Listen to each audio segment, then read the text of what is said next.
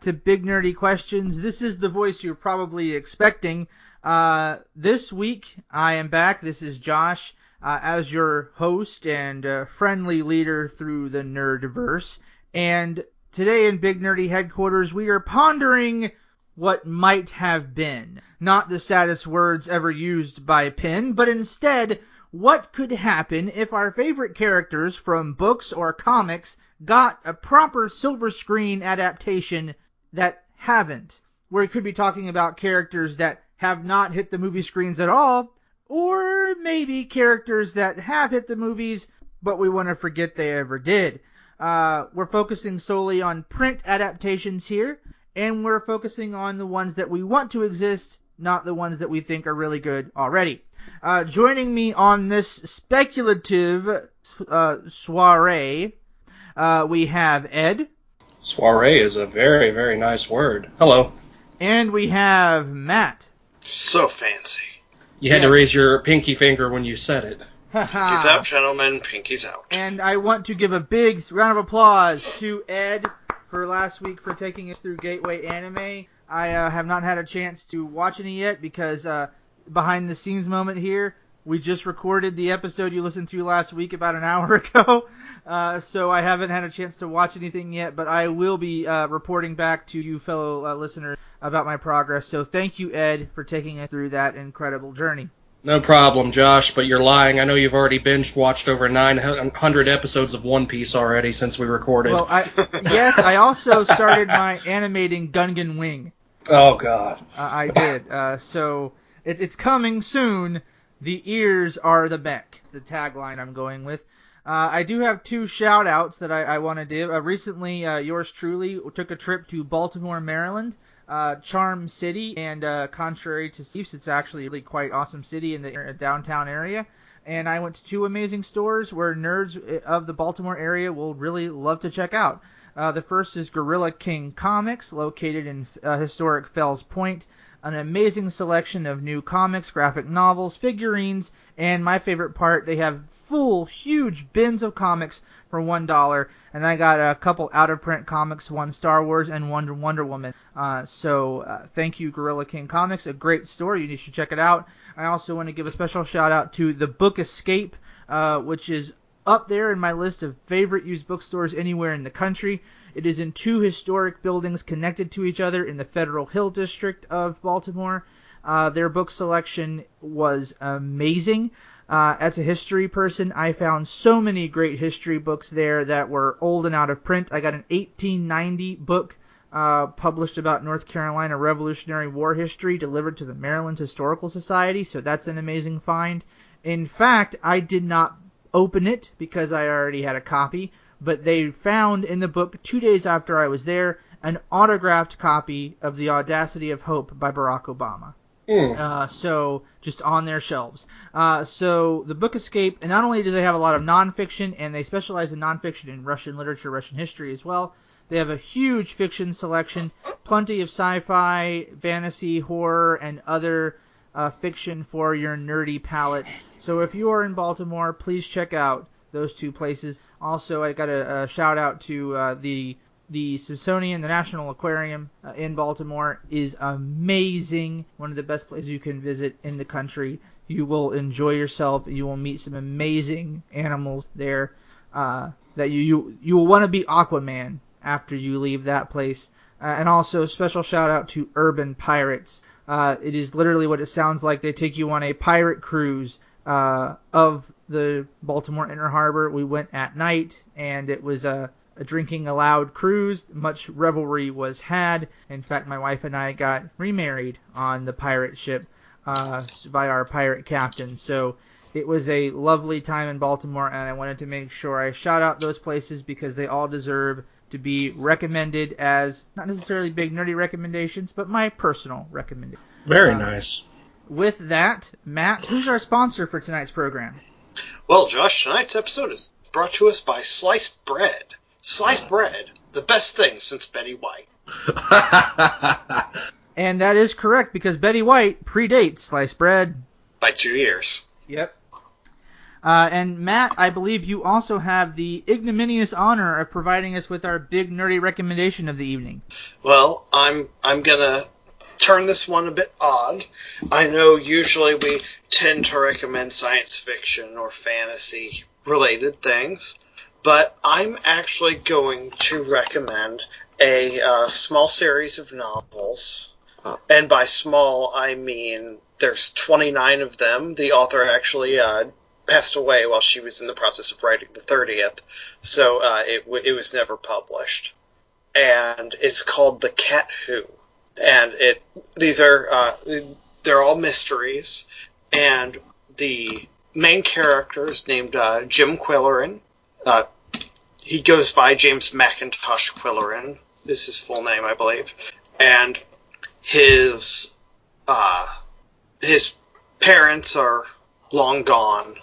His father took him and cut off all contact with his mother because his parents didn't like her, and then he was actually killed while attempting a burglary. So he never knows his parents, but he has an aunt who lives in the uh, middle of nowhere. It's actually a the name of the town. I know it's in Moose County, and they say it's 400 miles north of everywhere. And it's actually a town based on a small town the author used to live in back in the 60s. But the first several books, he's actually living in a place called the City, which is a clear analog to Detroit, and he's a uh, he's a journalist who had a massive battle with uh, alcoholism, and he's now at the start of the books he's a recovering alcoholic. He's trying to get his journalism career back on track. And the first several books happen in detroit. And then after that when he uh, goes to visit his aunt uh, spoiler for one of the books uh, he winds up inheriting a massive fortune on the condition that he stays in the middle of nowhere town and so he actually winds up converting an apple barn on the estate into a house and begins living in it. And he becomes kind of a local philanthropist and still works with the local newspaper. And he and his two Siamese cats solve mysteries. And it's it, it's got a very young adult feel to it. I I read it a lot uh, growing up. I, I started into it when I was about ten years old, and I kept reading them all the way up until the uh, until the author released her last book. And I think it wouldn't be too surprising to say to go ahead and segue into our discussion for the night that Matt, I believe that Mr. Qwilleran is your first pick for a hero He that is. deserves a cinematic adaptation. He is, and it, uh, I think it would be it would make an interesting series of films, not necessarily with the longevity of say James Bond, but I, I think you could get a good series of probably short mystery films out of it, like ninety minutes to two hours. And I, I think it really would be interesting because the way it's written, I really think you could honestly get a good number of PG rated movies out of it. And it would, I think, appeal to younger readers, younger viewers, you know, early teens, and perhaps convince them, well, you know, the film's, if the film's good, maybe they're going to go and start reading the books. And, you know, you and I being librarians by training, we're always going to be in approval of things that encourage children to read. Absolutely, and I think this is the kind of series that would engage kids. I think it's a more modern version of Murder She Wrote. I kind of feel like that is the vibe when I read it, but something that kids With more cats, like- yes. Yeah, with more cats, yeah. Um, as as long as they don't make the cats CGI like Garfield. Oh. Oh, oh, did you have to bring that up? And there was a and there was a sequel. there was. Wasn't that Bill Murray? Yes, unfortunately, that he had a line in in uh, the movie Zombieland, right, where he's dying. He said, "I don't regret anything." Well, maybe Garfield. uh, Matt, I'm wondering, have you thought about who you think would play Jim Qwilleran? Oh, God. Nick Offerman. That's a great pick. Okay, having not read the books, you just made me insanely more interested to read the books because you said Nick Offerman. it wouldn't be really a comedic role, but he he's got the look. He's clearly a skilled actor, and I think he could carry it off pretty well. It would. I think it would also do, do good things for his corpus of work and show him to be more than just a com- just a, uh comedic actor. Absolutely. And here I was gonna say a very trimmed, like a hair trimmed Zach Galifianakis. Mm.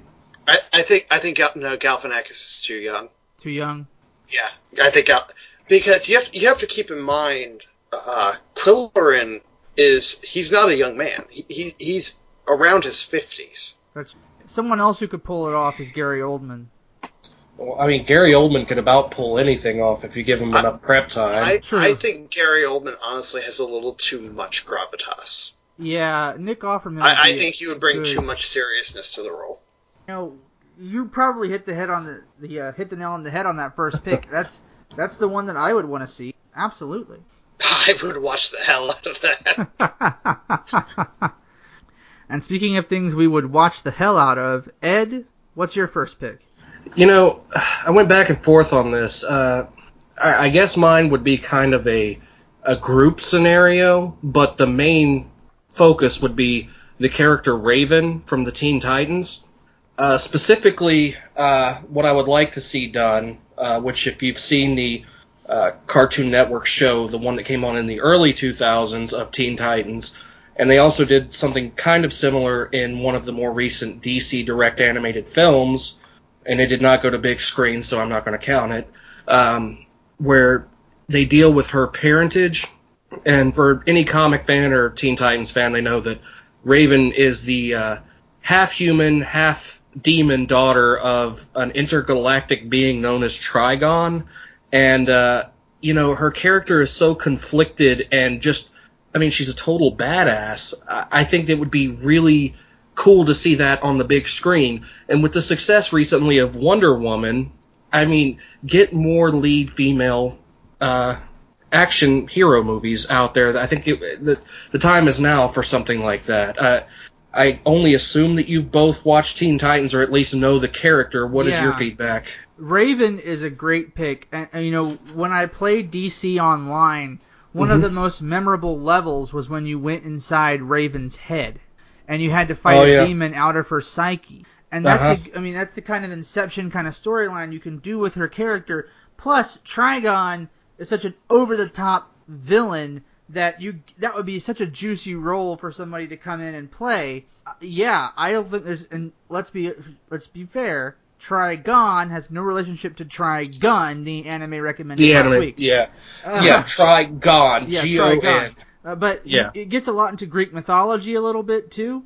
Uh, you could even incorporate the DC character Ares into the story. Uh, Uh, she also integrates with Wonder Woman very well. So there's Yes. you, there's a lot of potential. You could even have a Wonder Woman Raven movie, and that I mean- sets up Raven for her own. I would be okay with that. I mean, to, I ideally to me, I would see this as if the DC universe branched out like Marvel has done, and they established the Teen Titans, and then that be one of the first movies they do is her taking the lead, uh, being the central focus, and then they just kind of retell that story for the mass audiences. I think that would be amazing.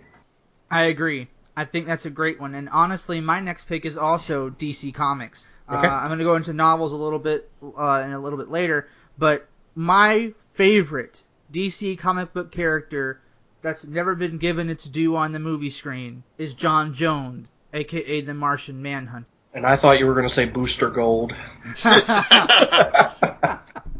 Martian Manhunter, for some reason that I cannot fathom, has been deleted from the Justice League canon in recent years, been replaced by Cyborg.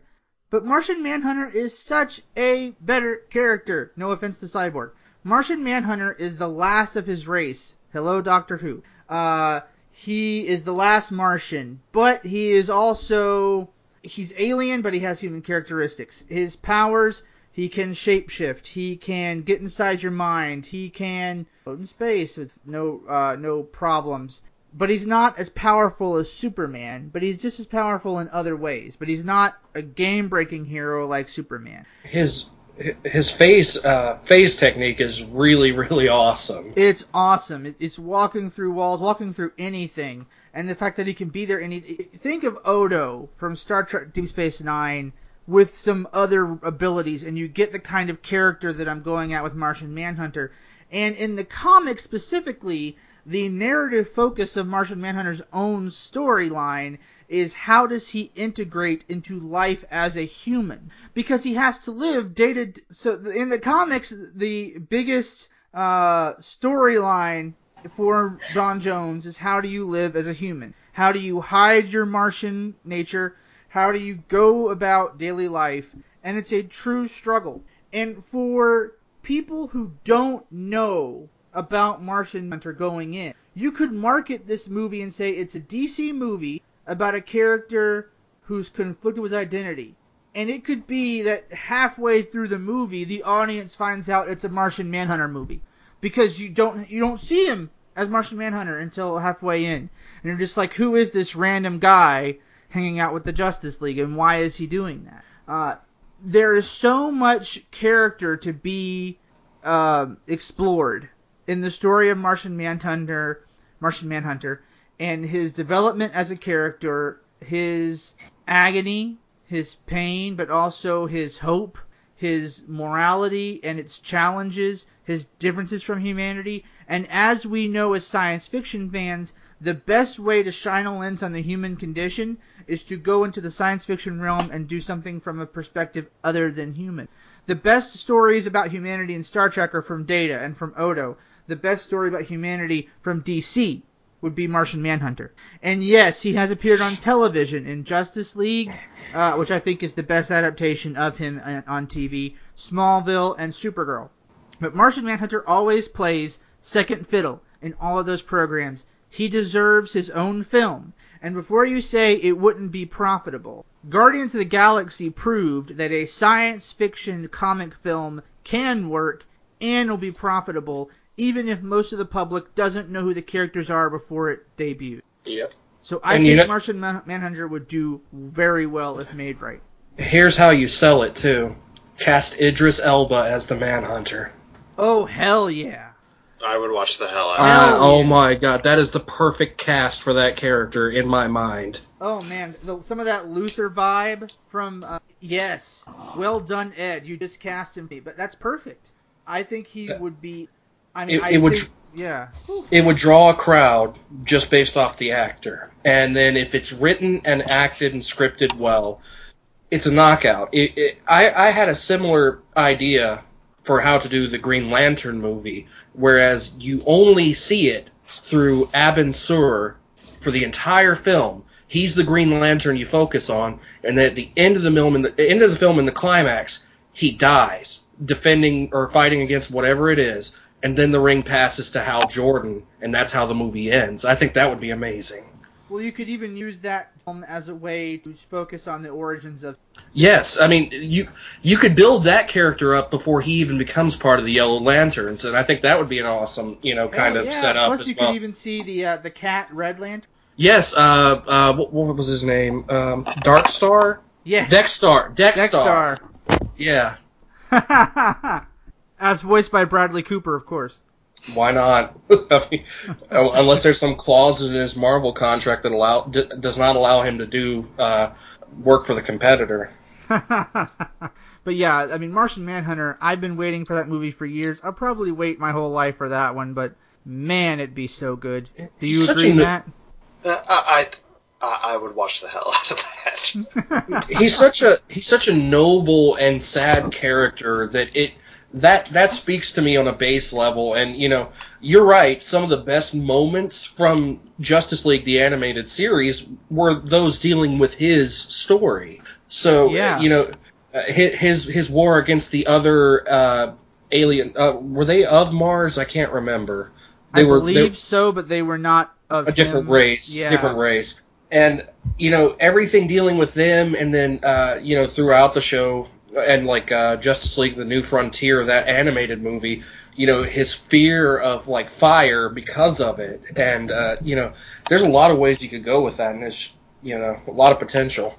Oh yeah, and you could even bring you could even introduce a villain, you know, because the good thing with D, with DC and with Marvel respectively is they both have so many rogues they could introduce across across different heroes. Yes. So how would Martian Manhunter be able to deal with the insanity and the fire of the Joker? You know, if I'm not mistaken, and I don't know as much of his backstory as probably you do, isn't one of his abilities that I mean he can I won't say mind meld like in Star Trek, but can't he get inside the consciousness of a, another person or influence their thoughts? To an extent. Okay. To an extent, but you could also argue that the Joker is clinically insane and thus would make Yeah. it difficult to do it. That that's true. As I was saying and I actually started thinking about that. Uh, well, I mean his his phasing ability would be very I mean, beneficial. he could overpower. The Joker would have to be teamed with someone who actually has superhuman abilities. Yeah. But that kind of a character, that kind of a wild card, would be such an interesting movie. But anyway, um, Matt, who was your next pick? My next pick is a little complicated because there's so DC. Yes, I'm going with a somewhat almost DC character. DC bought a company called Image Comics several years ago, and Image used to own an imprint called Wildstorm. Mm. And Wildstorm Comics had two great comic series. And I would love to see the Wildstorm universe made into a cinematic universe, especially after it was bastardized with New 52. Because I'm talking about Gen 13. It had a, it had a an animated movie that and this animated movie makes me very angry because it was not for lack of talent. It was just not well put together. And to, to give you an idea of the voice talent they got onto this, the main characters were voiced by Elizabeth Daily, who we know as Tommy Pickles, Cloris Leachman, What? Flea, Wow. John de Lancie, well, that's not bad. and Mark Hamill. Okay, that's not bad at all.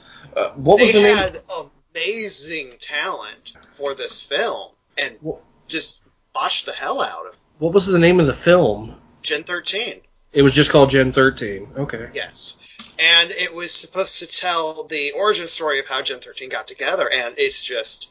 They completely bungled it. They didn't put any real money into it.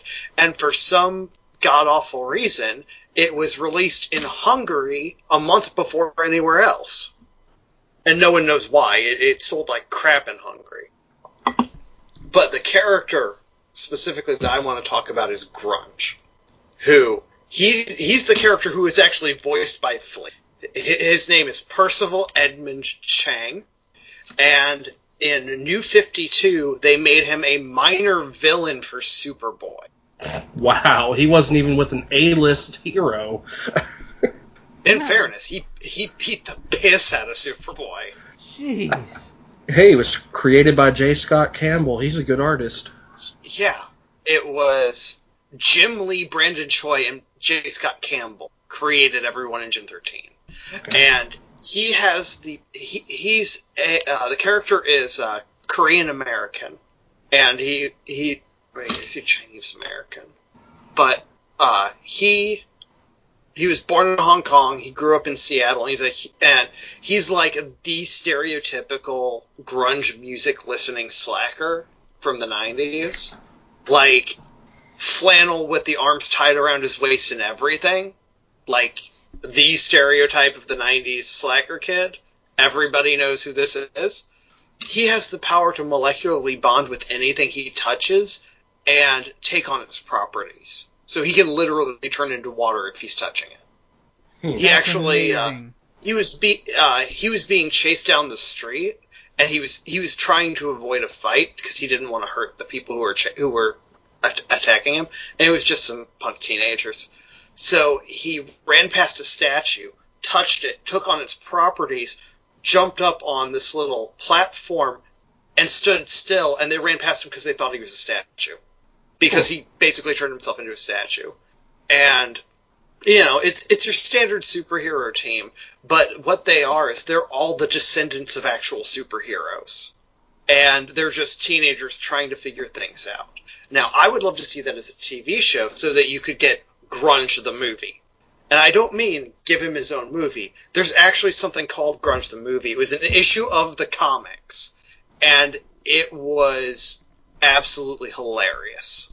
It, it was an issue of the comics in which Grunge is pitching his movie idea for an action film to other members of the team. And it was a beautifully executed parody of comic book superheroes and they actually openly discuss product placement because uh, like there, there's something supposed to be happening in a medieval time and he's sitting there with a playstation and he grabs he grabs a ninja runs him through with his own sword into a into the front of a coke machine and of course the person he's talking to calls it into question he's like it's product placement that's how these things make money uh, uh, Matt, I have a question. Um, well, the new 52 is uh, been and gone. Have they done anything with them since Rebirth? They have not touched the characters since New 52. Okay. They they literally used all of them as minor characters in, in New 52, and I'm trying to remember. Let's see. Uh, I believe there was an there's an alternate reality version where they merged Image and Wildstorm universes for for it was like for a short period of time, and they actually uh, had them working for Spawn. The, the, the well, the male characters were like middle level management working for Spawn as he ruled uh, as he ruled the Earth, and the uh, females, I believe, they were forced into his harem. Wow. Yeah, that was that was that was some pretty dark, dark stuff. That was back in like the mid '90s. Did Todd McFarlane get to, to draw them in that one, or was somebody else? Uh, that was the Spawn Wildcats series. Um, I know it crossed over with. Uh, it was uh, Scott Clark, mm. but it was written by Alan Moore. Well, that means that he doesn't want that to be turned into a movie, so that particular storyline's never going to. Well, happen. it was only four issues but that I would I I would love to see Gen 13 done actual justice. And if they can get Grunge the movie, then they could sequel it with the actual sequel from the comics, Magical Drama Queen Roxy, which is a uh, dream that one of the characters from the team has that is a parody and absolute lampooning of magical girls. Back to our anime episode. Yeah, I, I think I want to see a grunge movie now. I think it would um, elicit certain levels of Nirvana. Oh, that and how how yeah. often and this is this is one thing I would really like to see about it is the way the character was portrayed in the comics is he's actually a very burly, not not overweight, actual like built like like he's going to hurt you big like the man's the man's built like a brick wall. How how often do you see Asian men portrayed as anything other than either anorexic or morbidly obese? Uh-huh. He's an actual large, muscular Asian man. Nice. And it, it it would be nice to see a character on film that goes wildly and flagrantly in the face of the typecasting that we tend to see. I would agree with that. I think that's a great recommendation, and it's three DC in a row. Yeah, yeah I know that that kind of made me worried actually. Ed, are you going to make it four? Well, are we doing another round after this? Um, we will probably do a, a, rapid fire. Okay, well then it is going to be four in a row. There is actually something that I've really, really wanted to see, um, and if done well, I think it could be uh, a very entertaining movie. Um, I'd like to see a Nightwing movie. Uh, you know, just Dick Grayson as an adult, uh, which they've not done. I mean, I'm not going to count Chris O'Donnell as Robin because that was garbage and he wasn't technically Nightwing. I would like to see a Nightwing film.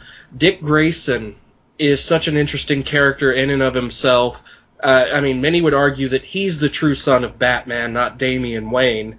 Um, and and you know he had the tragic you know backstory uh, akin to what you know Bruce had, but at the same time he's a very different person. He has more of, for lack of better terms, his humanity left. He's more quick to joke about something or you know crack a smile or whatever. I, I think that if a Nightwing movie was done correctly, uh, kind of in the vein of uh, I don't know maybe the Dark Knight trilogy or maybe even the way they're doing this new DC cinematic universe, I think it could be really well done. I tell you the one I would want to see, and I know it seems odd. I want to see Nightwing versus Red Hood. That would be an amazing film. They could even do that as like you know a crossover event where you know uh, Affleck's Batman could come in in the uh, third act. Yeah, I think that that would be amazing to see those two square off. I don't want to say exactly why because it would spoil Red Hood, but for those of you that have read it, you know exactly why. Yeah, precisely. Uh, that would be a great storyline, and you know, just have the whole thing set in Blüdhaven, and uh, you know, Nightwing is investigating a series of crimes and or murders, and then it turns out into a confrontation with the Red Hood. I think that would be a fantastic story. Plus, we could see some awesome action with his weapons. Well, it, it, you know, have him be having him be the uh, central figure in the movie. It does open up, you know, possibilities. You know, he's still if they wanted to write it that way, they could bring in the Titans or just Starfire. They could bring in Batman himself. They could bring in, um, uh, well, I mean, with any of these DC movies, you could bring in pretty much everybody. But you get what I'm saying. Okay, I have the setup for the Red Hood film. Uh, the Titans are attacking uh, like a low level thug group that's trying to attack Blüdhaven, right? Mm-hmm.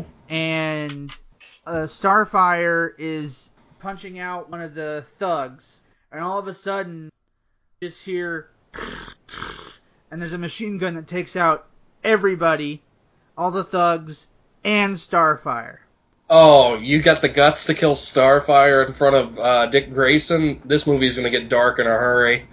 Damn! And that's just the opening scene. exactly. That's the opening scene. Man, you're not even killing off one of the minor titans. You're killing off his love interest. exactly. Because you're got a whole revenge thing. Because Batman's code is never kill. Yeah, and he that just would killed the man. He just killed his love. Oh my god. Yeah, you know what? That would be an interesting character study because I don't think Nightwing would break down and kill, but it's the difference in the two mentalities. Red Hood is killing people, but Nightwing will not. You and could do Hood almost. could argue that it would be acceptable collateral damage. Yep, uh, that you could almost do the same setup with Damian Wayne, but I like the idea of doing it with Red Hood better. Yeah. With with the history for the comic book fans that's there, and I won't spoil it, that would be such an interesting movie. And they could tie it into this DC cinematic universe. That would be really amazing. Can I suggest one more? Can we have a certain uh, internal monologue going on in the Red Hood that features Mark Hamill doing this? Oh my God! It's a, scrap Jared Leto for a moment, and yeah, have Mark Hamill provide the voiceover. That would be amazing. oh my God! Uh, geeking out here, nerding out. Oh my God! That that would be such a great film. I would, I'd watch that five times in theaters if it was done right. uh, yeah, Matt, would you see that film? Yes, it's. I'll watch pretty much anything if Mark Hamill's involved. I mean, let's, let's be honest. And that would be a good use of him. I I uh, I could do more DC characters because like Lobo and Solomon Grundy come to mind, but I've got one from a novel. Actually, there's three. Uh, one of my previous big nerdy recommendations on this show was the Baroque Cycle by uh, Neal Stephenson or Stephenson. I've heard both.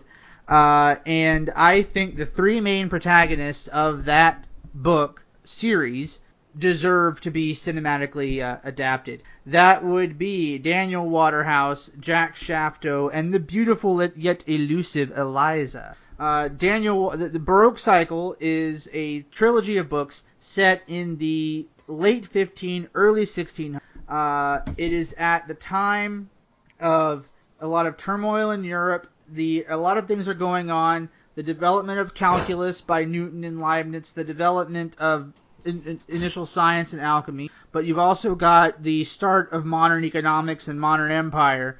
There's a lot of things going on in this, and through those three characters, we learn a lot about a lot of different things in the world. Um, Eliza is a former slave of the Barbary pirates. She is liberated, uh, and then she becomes a courtesan of Louis XIV at Versailles, and then becomes the one of the head financiers in Amsterdam. Um, Jack Shaftoe is the rogue amongst rogues. He's the king of the vagabonds, uh, and he goes around pirating everywhere. In fact, I'm pretty sure Disney based Jack Sparrow off of his character.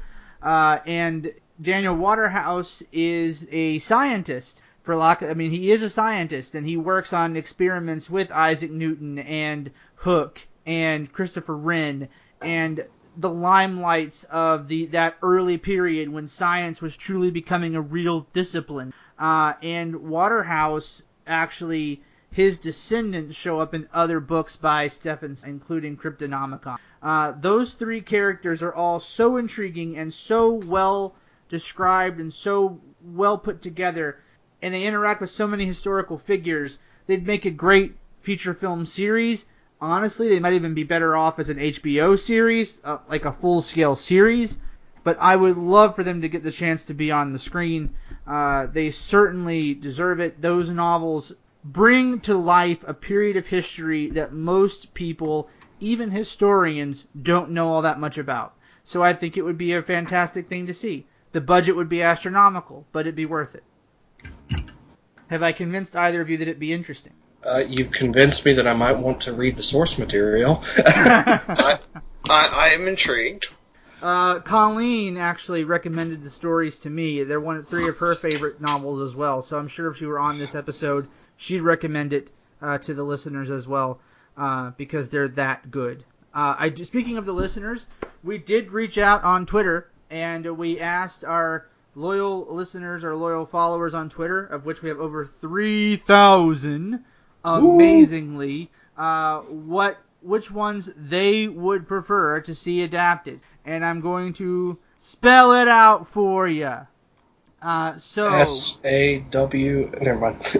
not quite this time, Ed. uh, no, the uh, in this case we had um, Legless Lego Legolas at Kubrick, who said Jack Kirby's New Gods and also recommended XO Man of War, which Okay. I thought was really well done and nicely played.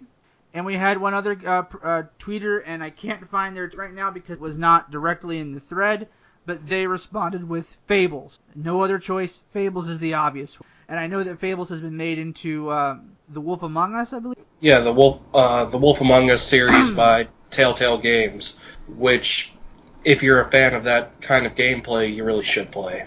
But of course, it's not a movie, and I, I think that Fables make a great film. So obviously, those are great picks. Uh, I'm just going to go through. Do we have any other quick picks? Uh, I want to briefly mention the uh, Sigma Force novels by James Rollins. I think the characters in there, Grayson Pierce and Director Crowe, make for a great um, tag team of uh, strength. I also want to uh, briefly recommend uh, Clavain from Alastair Reynolds' books, uh, Redemption Ark and Absolution Gap. He reminds me of Solid Snake from Metal Gear Solid, but older. But he's also got augmentations that make him not quite human, but he's still very human. I don't want to say anything much more because it would spoil the plot of the two of the best science fiction books, in my opinion, of the past 20 years. Uh, so, Clavain by Alastair Reynolds. Uh, I'd like to get a couple picks from you guys. So, uh, Matt, what are your other honorable mentions? Uh, honorable mentions. Uh, I'm gonna say another one from Wildstorm actually is uh, the Wildcats. Uh, it's another kind of hero team that I, I think because they came from such a small imprint, they don't get quite the credit they deserve, and I think they'd make for an excellent film. Uh, I'm finally going to bring Marvel into this. I know they've been on a tear lately, but I want to see justice done for the Surfer. Yes. Y'all, y'all knew it was coming. Hashtag justice for Silver Surfer. But why? Galactus was so well done in that film. You lie! I will. I, I will. I will cut your tongue from your head if you ever say that again. Uh, You speak heresy in my in my dominion, sir. Good sir, you have dishonored me, and I must challenge you to a duel for honor.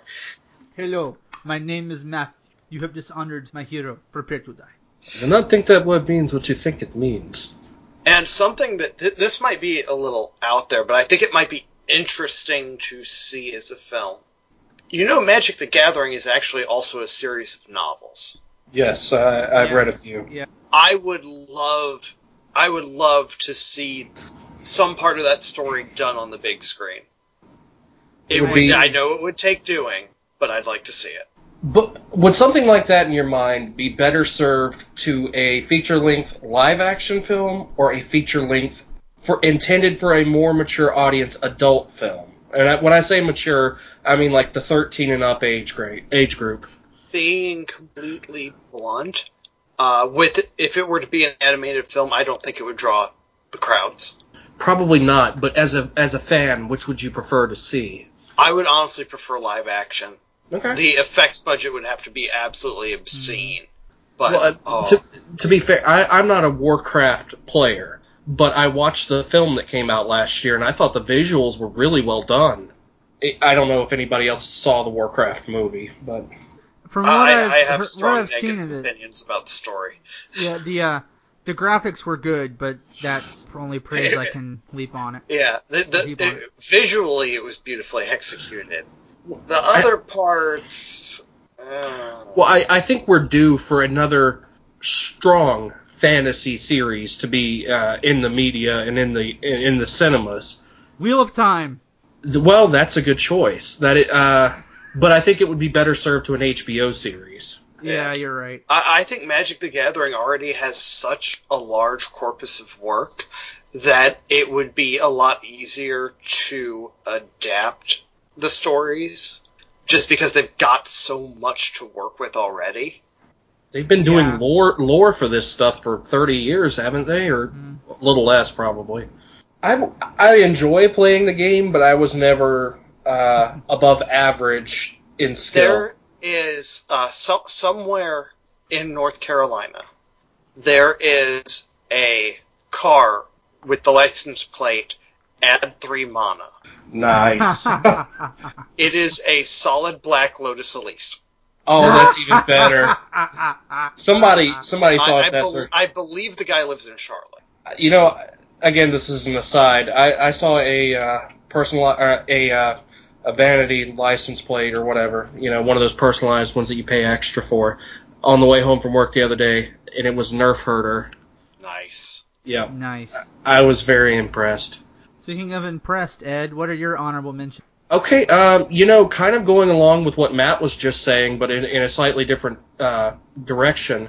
Uh, whereas Magic's had books for years, the D and D has had books for years as well. The Forgotten Realms uh, series of novels and spin-offs. Uh, a suggestion I would have uh, would be a series maybe based off the Icewind Dale trilogy, uh, with the lead character Drizzt Do'Urden, which is a uh, and I probably butchered the pronunciation. I couldn't get the author to pronounce it for me when I met him in person. He said just just make it up in your head. But it's a uh, story about a drow elf, which for anybody that plays D and D knows is like a um, stereotypically an evil race of like subterranean elves that have dark skin. And he's the central hero of the story. So I think that, uh, and they deal a lot with race and equality in the stories, and he's he's a flat out hero. So that that'd be kind of interesting to be brought to the main, you know, the big screen. Uh, another one in the vein of uh, mysteries, which we've talked about a little bit.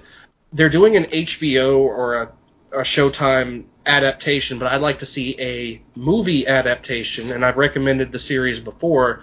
The uh, Cormoran Strike uh, detective novels by J.K. Rowling of Harry Potter fame. Those are some fantastically written detective stories. They're more for adults than kids, as opposed to what was the other series, The Cat Who? Yes. Yeah, uh, this would be more geared towards uh, PG 13 to R rated audiences, and uh, I think that would be an interesting uh, adaptation. Uh, uh, one other I think might be interesting. It's already had a TV program, but it I didn't like it. There's a there's another fantasy series called um, The Sword of Truth, which I don't know if I've actually spoken about on this podcast before, written by Terry Goodkind. Uh, the main series was like 13 or 14 books, but it's you know high fantasy, uh, swords and sorcery, good versus evil. I mean, there's a lot of ground that they cover with individual story arcs within, uh, you know, respective books within the series. But I think that would be an interesting one to do as well because I think we're we're at a point now where we need that next big fantasy series, like I said, and uh, those were just the ones that came to mind. Uh, Ed, speaking of, uh, since you had mentioned D and I realized you were talking specifically about the Icewind Dale series. Yes. But uh, did you know that there actually was an anime uh, that was a essentially them animating a D and D campaign? An anime. I knew there was a Dungeons and Dragons cartoon back in. There, What, there was the an 80s? anime uh, called Record of Lodoss War. Oh yeah, yeah, I've heard of that. Yeah. and uh, it was actually an excellent anime. And all it was was that they took the transcript of an actual D and D campaign back in the '80s and made an anime out of it. That's pretty awesome. And I- I've it, heard of the it was amazing. I've heard And nothing but good I- things about the series, but I, I think what we might have discussed off air, it, it, that's out of print, isn't it? Yeah. Uh, actually, Funimation in the last several months bought the distribution rights. So I'll have so a chance to watch so it. So there is Okay. a possibility it may be going back into print. Funimation has been buying up uh, properties here recently. They got the rights to distribute the Big O, which is a mech series that I really enjoy, as well as Outlaw Star, which was another show we briefly talked about in the last episode. So uh, Well, Good on- Pioneer and Four Kids being gone, there's a lot of prop. There's a lot of distribution rights to be bought up. Precisely. and I love it. it. It's nothing but good news because you get some of these older shows that you didn't have access to anymore. That's great. And Josh is sitting. Josh is sitting there falling asleep because he. no, I'm not. I'm not. I'm just. I, I love all those picks, but Matt, there's one character I'm surprised you didn't mention. IG88. Oh wow, that would have been uh, an interesting like uh, I don't tales know. from. If, I, I don't know if he'd be able to carry an entire film. Okay, but like, what about the? I, I know we're kind of bending the rules of what we established, but what about You're right, I love IG88. Ta- Tales of the Bounty Hunters? We could just they could do like an anthology film, you Yeah, know. Tales of the Bounty Hunters. i i if it was done as a series of shorts, yeah, like put into a single, it, you can It have it. it would be hard to do. Think about it like this. You know how Tarantino historically does films where like Pulp Fiction or Reservoir Dogs or whatever, where there's a bunch of characters that have their own plot threads going, but then they kind of intersect at the end of the movie. Yeah. That might work. Yeah, but that's that's not how. It, well, I was gonna say it's not how it works for the books, but it Tales of the Bounty Hunter spawned entirely from a single scene in The Empire Strikes Back. So Where they're where they're all standing on the bridge, Vader's But giving yeah. them okay. when, when when Vader's hiring all the bounty hunters, every single person who's standing there as a bounty hunter, that's the people who are the bounty hunters in Tales of the Bounty Hunters. yeah, uh, Bosk or is it Bosch? Bosk. Bosk, yeah. So it would go Right. full circle to go back and have their own movie. Yeah. Which I know there's a Boba Fett movie in the works, but I'd rather see the other ones. Oh, joy, because the fanboys do not love Boba Fett enough. Sorry, I'm revisiting old grudges. Honestly, what what I think would make an amazing film, rather than IG88, I I would actually love to see Shadows of the Empire. I was just thinking that. Give me Dash Rendar. Oh, I would adore a Shadows of the Empire film. It was an amazing book. It was an amazing video game. Plus, Thank she, you, Nintendo 64. yeah, Xizor as a villain. Oh man, that would have been awesome on screen. Like- I, I, I would pay actual real money to watch that. I would too. of course the sad thing is eventually we would get Jar Jar Binks meets the Yuuzhan Vong. Why not? He's already I- in. He's already in a mobile suit. Oh, and by the way, bringing this full circle, in Shadows of the Empire, who does Dash fight but Boba Fett and IG-88? You know what? Let's make this happen. Let's call Kathleen Kennedy right now and say, "Hey, look, you got to rethink your whole Legends uh, exclusivity that you're doing here. We're going to make this movie happen." But it would never work. Mark Hamill's too old. Sadly, Carrie Fisher isn't with us. We'd, it'd have to be an animated film. That's true. Curses. Yeah, I mean, all the actors are too old to do it, or, or respectively, no longer alive. Could alive. you revamp the plot with the characters from the new trilogy? Not really. I mean, how would you incorporate Dash Rendar into the new? You, you, you can't, and I can't say it without spoiling it. Okay. Well, that's that then, folks. Good but I think we had a lot of great choices on this episode. Well, if you're okay with me completely spoiling the ending of Shadows, Shadow of the Empire, Well, let's be fair. That book's like 20 years old. I think you're okay. he dies. Quote air quotations. yeah. Beca- because in the comic book sequel, which I don't know if you've ever read, called uh, Shadows of the Empire. Uh, oh God, what was the subtitle? I don't remember, but it shows at the very end of that he's alive, and it's it, it was supposedly canonical at the time. Um, because uh, what was the female cyborg? Was it Guri? Guri? G U R I? Uh, Xizor's assistant I don't know. anyway, uh, through the course of that story, uh, she has her own adventure and comes face to face with Luke Skywalker and all this stuff. And at the end of it, Dash Rendar is alive at a cantina with, uh, oh, what was his sidekick's name? It was a droid, wasn't it? was it Leebo? Maybe. Uh, it's been a long time since I've read it, but it, it, long. Well, it doesn't really matter. Within the confines of the Shadows of the Empire s- story itself, it, it appears that he is dead at the end of the book. We wouldn't work. But a good idea nonetheless. Yeah, and he's very clearly dead at the end of the game. Sad times. Or actually, no. I think at the end of the game, it showed him slipping into hyperspace. No, I'm sorry. No, he he fakes his death That's right. He doesn't very the convincingly Yep. because he fakes his death when he destroys the skyhook. That's it. They think he he died in the explosion of the skyhook. It's very convincing. I uh, I, I remember the scene of him dying, and I completely forgot the part where he escapes. Yeah, that's right. Well, I guess I have to go replay that game, huh?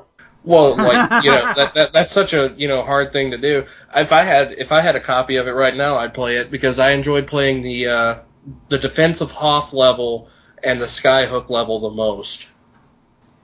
Well, I think that that is a good place to stop our discussion this topic. There are so many more books and comic characters that deserve adaptation that we definitely want to hear from you. So please let us know on Twitter. We are at B&Q Podcast or send us an email, bnqfeedback at gmail.com. If you listen to the show and you like us, or even if you just tolerate us as background noise, please go to Apple Podcasts or your streaming uh, or downloading place of choice and give us a rating and a review.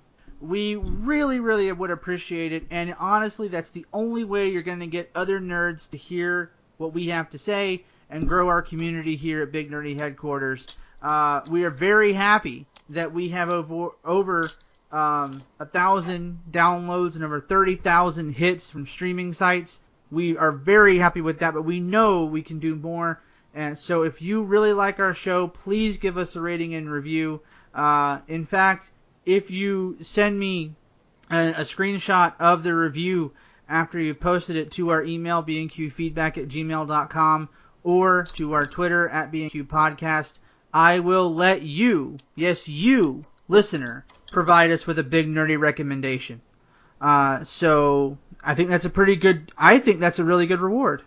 And Uh, we might we might get some new stuff to experience ourselves. So that's pretty exactly, exactly. So, and you can even record it and send it to us as audio if you'd like, or we can read it on the air. Uh, but that is uh, something that we can look forward to. But uh, I want to thank you all for your picks. Uh, thank you, Ed. Thank you, sir. And thank you, Matt. I believe there is Yes, one there other is. order There of business. is one other things. We have to adapt to the situation that Jar Jar Binks must die. So Matt, as you shall do, kill the Gungan. Well, Josh, thinking he had escaped the prequels with his life, Jar Jar went on to live a quiet life for a while. Until one day he decided he needed some more money and got a job working in a junkyard. And in that junkyard, he got caught up in a battle between Dash Rendar and IG-88, in which he was fatally wounded by having IG-88 rip his head from his shoulders while cursing his misfortune at being surrounded by so many meatbags. nice. He, he went full Sub Zero on Jar Jar. Nice. That nice. Well done, Matt. And there is one note at here at the end. You have just listened to the 49th episode of Big Nerdy Questions, which means the next episode we're going to release is a milestone, episode 50. I've been hyping up on Twitter that it's a big deal. But Josh, what topic could be so important to be able to be our 50th episode? Here it is, fans. For listening to this whole episode, you are going to know before everyone else. Episode 50, featuring special guests and the entire B&Q panel. Who's the better captain, Kirk or Picard? Oh, lordy, get your hand, fans. We're getting the vapors. We are getting into the fundamental question of nerddom. Weird Al Yankovic asked it in White and Nerdy. The only question he ever thought was hard was did he like Kirk or did he like Picard? We're going to answer that question next week on the milestone 50th episode of Big Nerdy Questions. Until that time, this is Josh telling you to live long, prosper, and avoid IG88. Good night, everybody.